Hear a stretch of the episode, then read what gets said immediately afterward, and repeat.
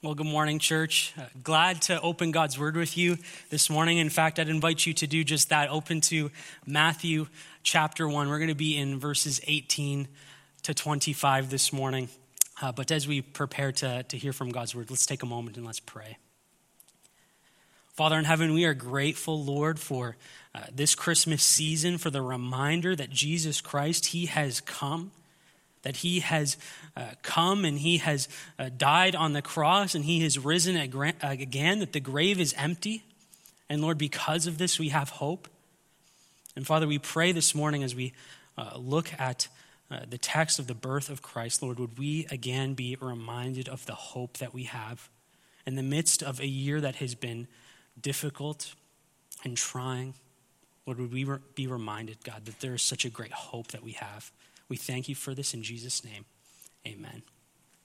Well, it uh, certainly has been a, a different year, to say the least. And some, some of us might actually think to, to call 2020 a different year would be an understatement. And uh, as you've probably experienced already, that this Christmas season is going to be a different Christmas season. I, have certainly felt this already with traditions and uh, things that I've done over the years. They're, they're being set aside, they're not happening as they normally would. In fact, I was thinking of a tradition that I, uh, I've done for the last number of years since I was really in high school that I've done this. And it's not necessarily a Christmas tradition, but a tradition that happened during that week and between Christmas Day and New Year's Day. And uh, the tradition is getting together with some of my childhood friends. We'd get together for a meal. It always made sense to get together during that time of the year because uh, once we graduated out of high school, all of us went uh, to different places um, living different places, working different places. And it's the one time of the year when we're actually back in one spot together. And during uh, that week, we get together for a meal at the one restaurant uh, in my town. I grew up in a small town, and we get together and we enjoy, enjoy the same mediocre chicken club sandwiches, and we catch up and we have a good time. I was thinking back to a conversation that I had with one of uh, my friends a number of years ago at one of these get togethers and he uh, was uh, sharing a little bit about his Christmas Eve traditions that he does with his family. And he was sharing about how every Christmas Eve, uh, in the afternoon, they go to his grandma's house, him and his extended family, and they have lupper. They don't have lunch, they don't have supper, they have lupper. And then right after lupper, they go to his grandma's Christmas Eve service at her church. And as he was telling me this, I was like, What did you think of the Christmas Eve service? How was it? And uh, his response was, They need to work on, on the chairs. They're so uncomfortable. I was like, Not the chairs. Who cares about the pews? How was the actual service? And he began to explain it's the same as it is every year. It's the uh, you know, same songs are sung, the same Bible readings are read, and the same talk about the birth of Jesus. And I remember asking What did you think of the birth of Jesus? His response was, I don't see why it's such a big deal. I don't understand why it's made such a big deal. I don't understand why it matters so much. This is an important question.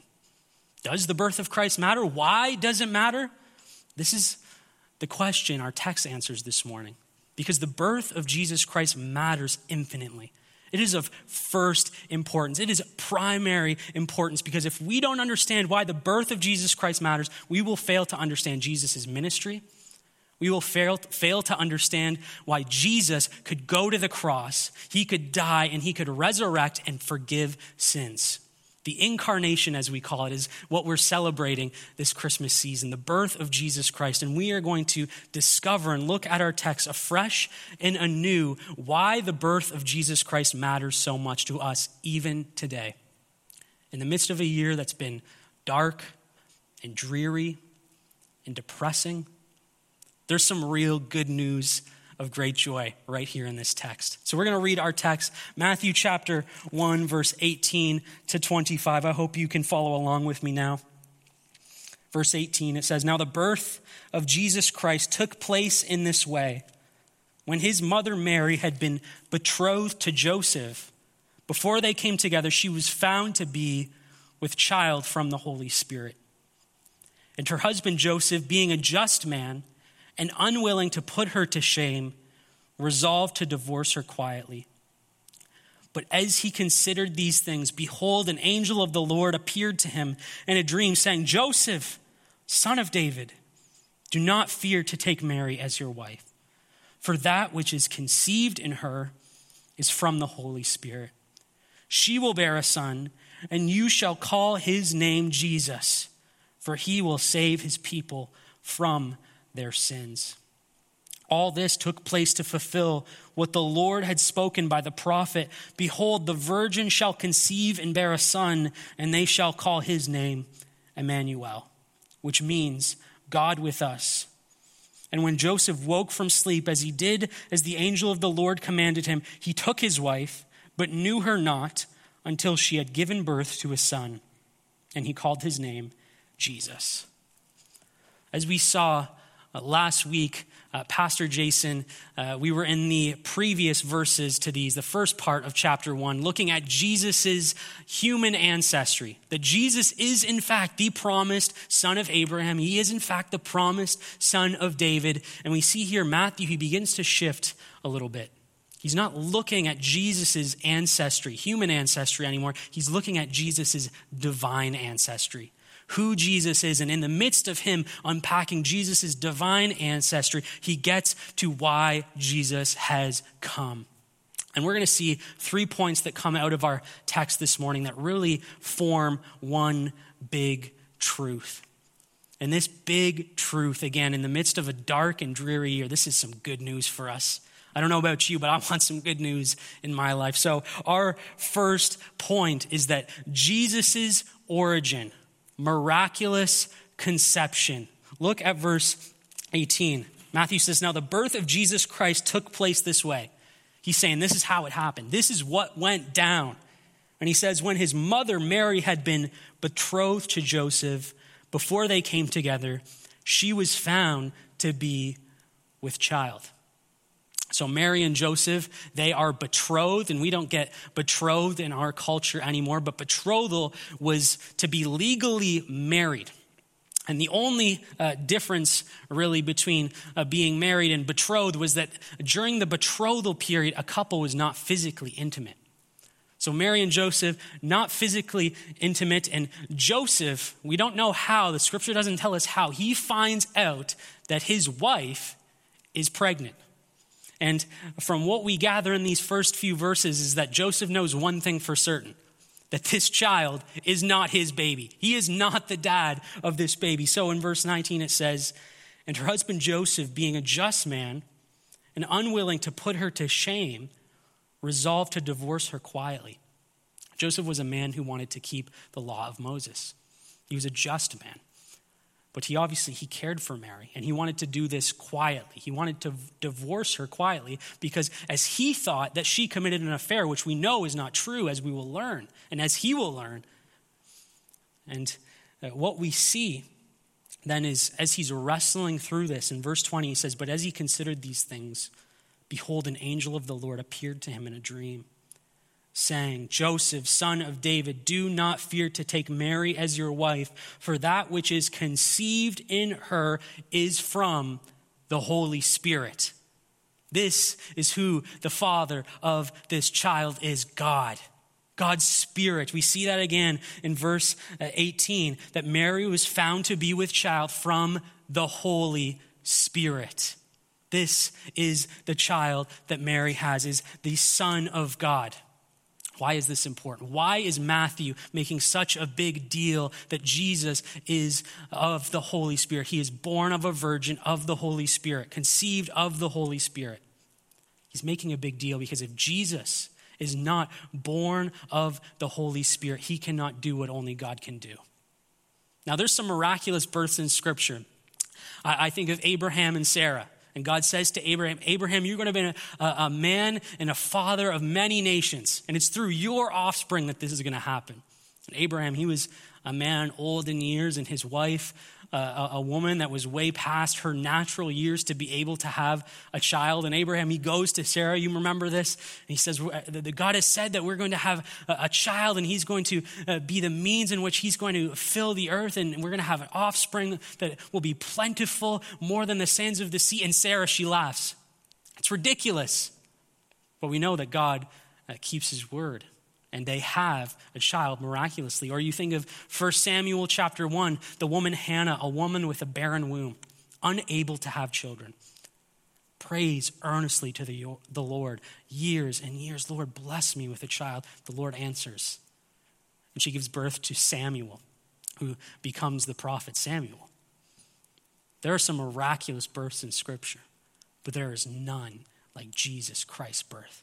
Nowhere does the Holy Spirit conceive of a child in a virgin. Why is this so important? Why is he making such a strong emphasis on this? Because if Jesus was not God's son, he could not do what only God could do. This is so important for us that uh, Matthew is making such an important point for us that Jesus, he had to have divine fatherhood. If he did not, he could not save people from their sins. But it's so important because Jesus, he had to have a parent. He had to have a human parent as well. Because if Jesus did not have a human parent, he could not take the place of human sinners. He had to be a man, but he had to be fully God. This is so important for us.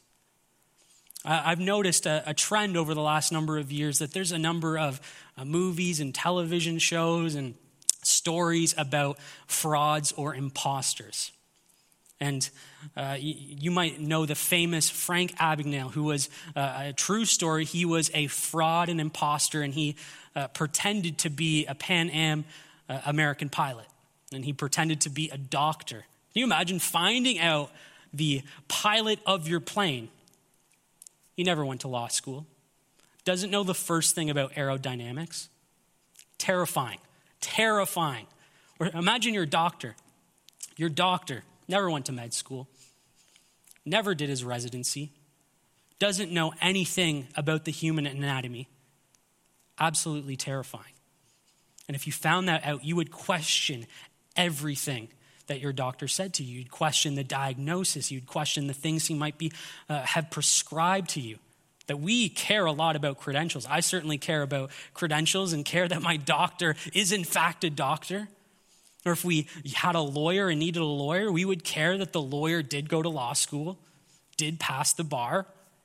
It's important to us. We care about credentials. And Matthew, he is emphasizing, if you will, Jesus' credentials to do what only he could do later on. That this is who Jesus is. He is not a fraud. He is not an impostor. He is the Son of God. This is why he can heal the blind. This is why he can heal the leper. This is why he can walk on water. This is why he can turn water into wine. This is why he can take the punishment for your sins. This is why we see that Jesus' origin, who he is, his ancestry, enables his purpose. Jesus' origin enables his purpose. This is our second point that Jesus' purpose, born to save sinners. This is Jesus' purpose, born to save sinners. Look with me at verse 21. It says this She will bear a son, and you shall call his name Jesus, for he will save his people from their sins. Jesus wasn't a newer, unfamiliar name to the Jewish people at the time. In fact, when they heard the name Jesus, they probably thought of Joshua. And Joshua, he was uh, the successor to Moses, and you can read about Joshua in the book of Joshua in the Old Testament. And Joshua, he led the people uh, of Israel into the promised land. He led them to conquer the inhabitants of the land. So they, they were very familiar with this name, Jesus, or Yeshua, or Joshua. And we know that names are important. Names are important. Anyone that's been a parent that's named uh, uh, uh their child, that they, they've taken thought. If you talk to a lot of parents, you often hear, we named him this or we named her this because it means this. And names are especially important in the Bible.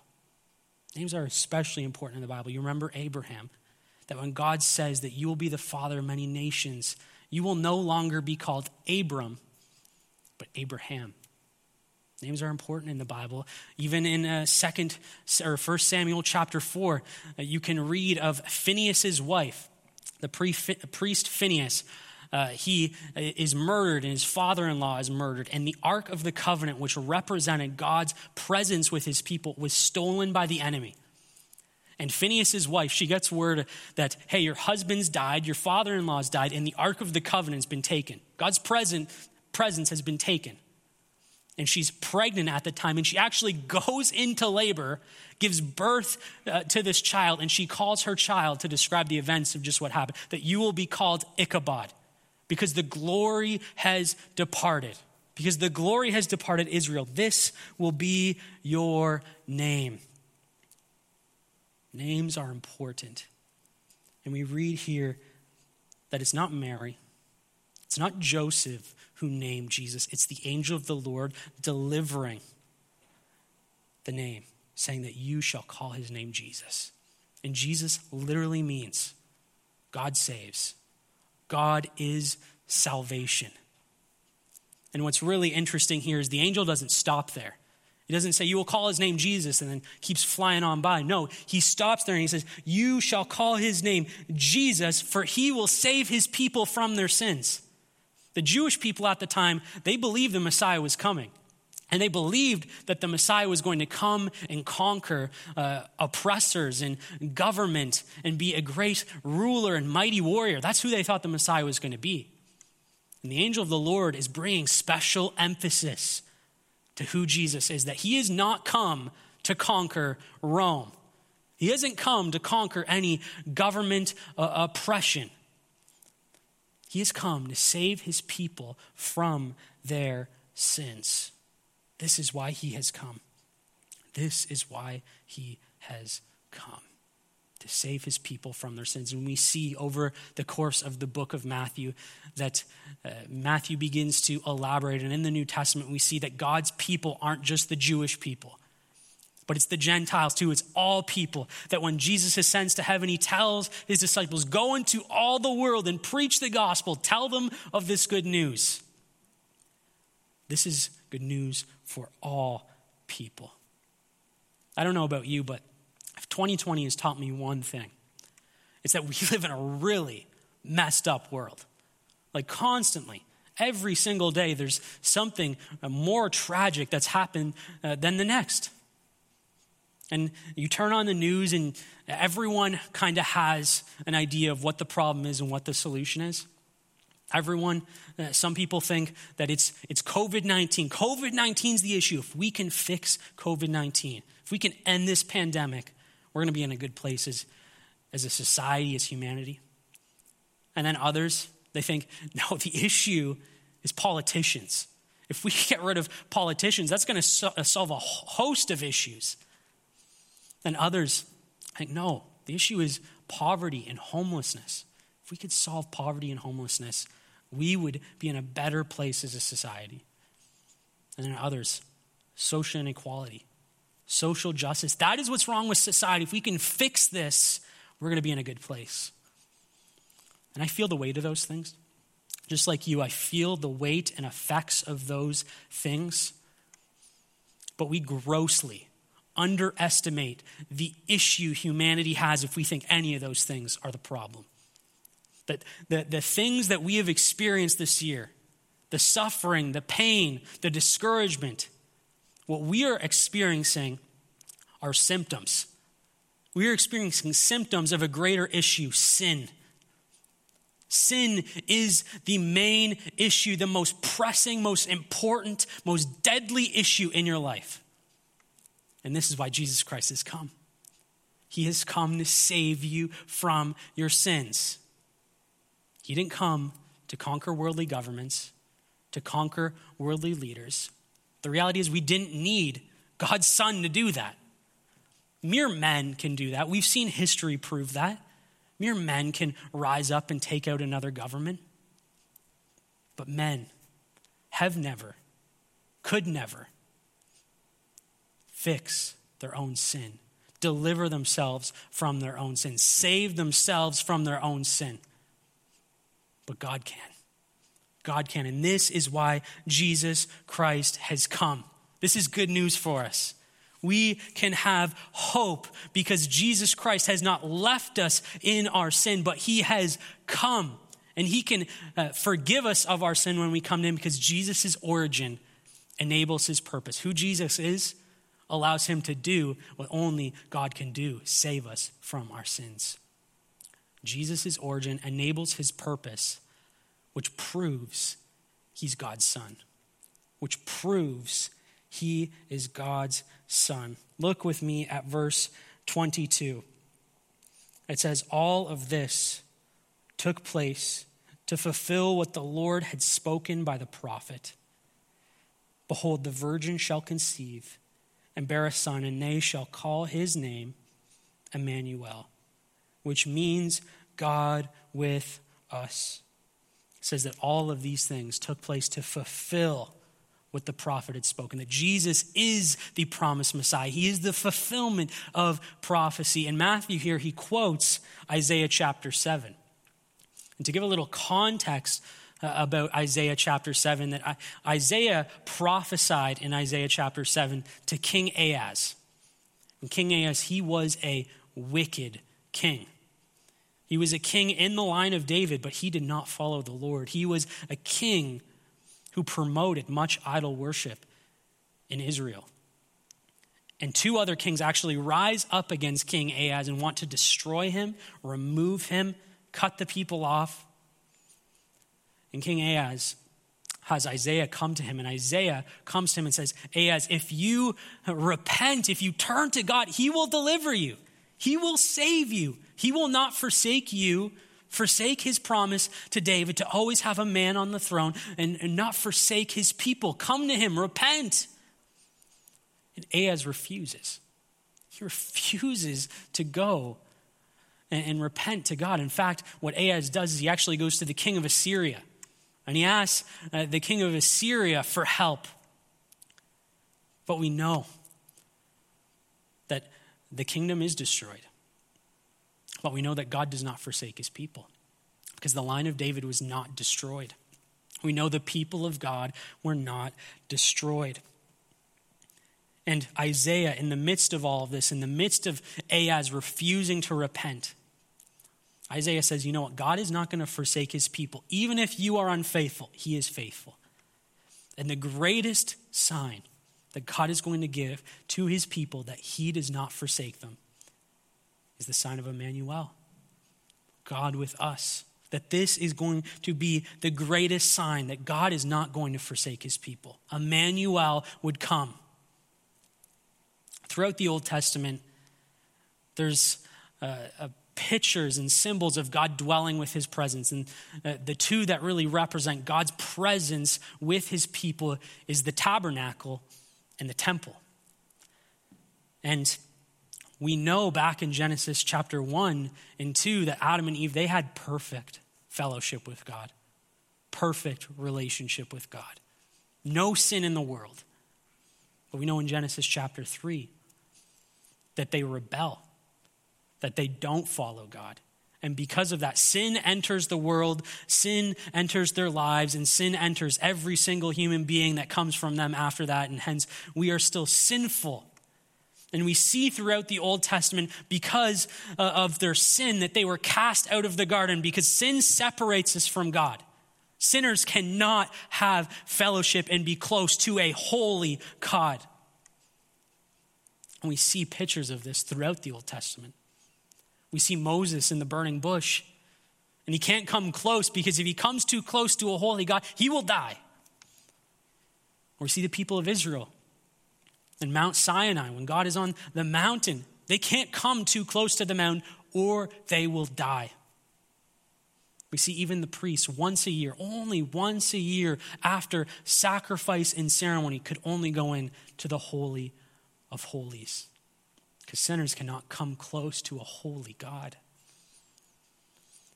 In uh, 2 Samuel chapter 6, you can read of a man named Uzziah.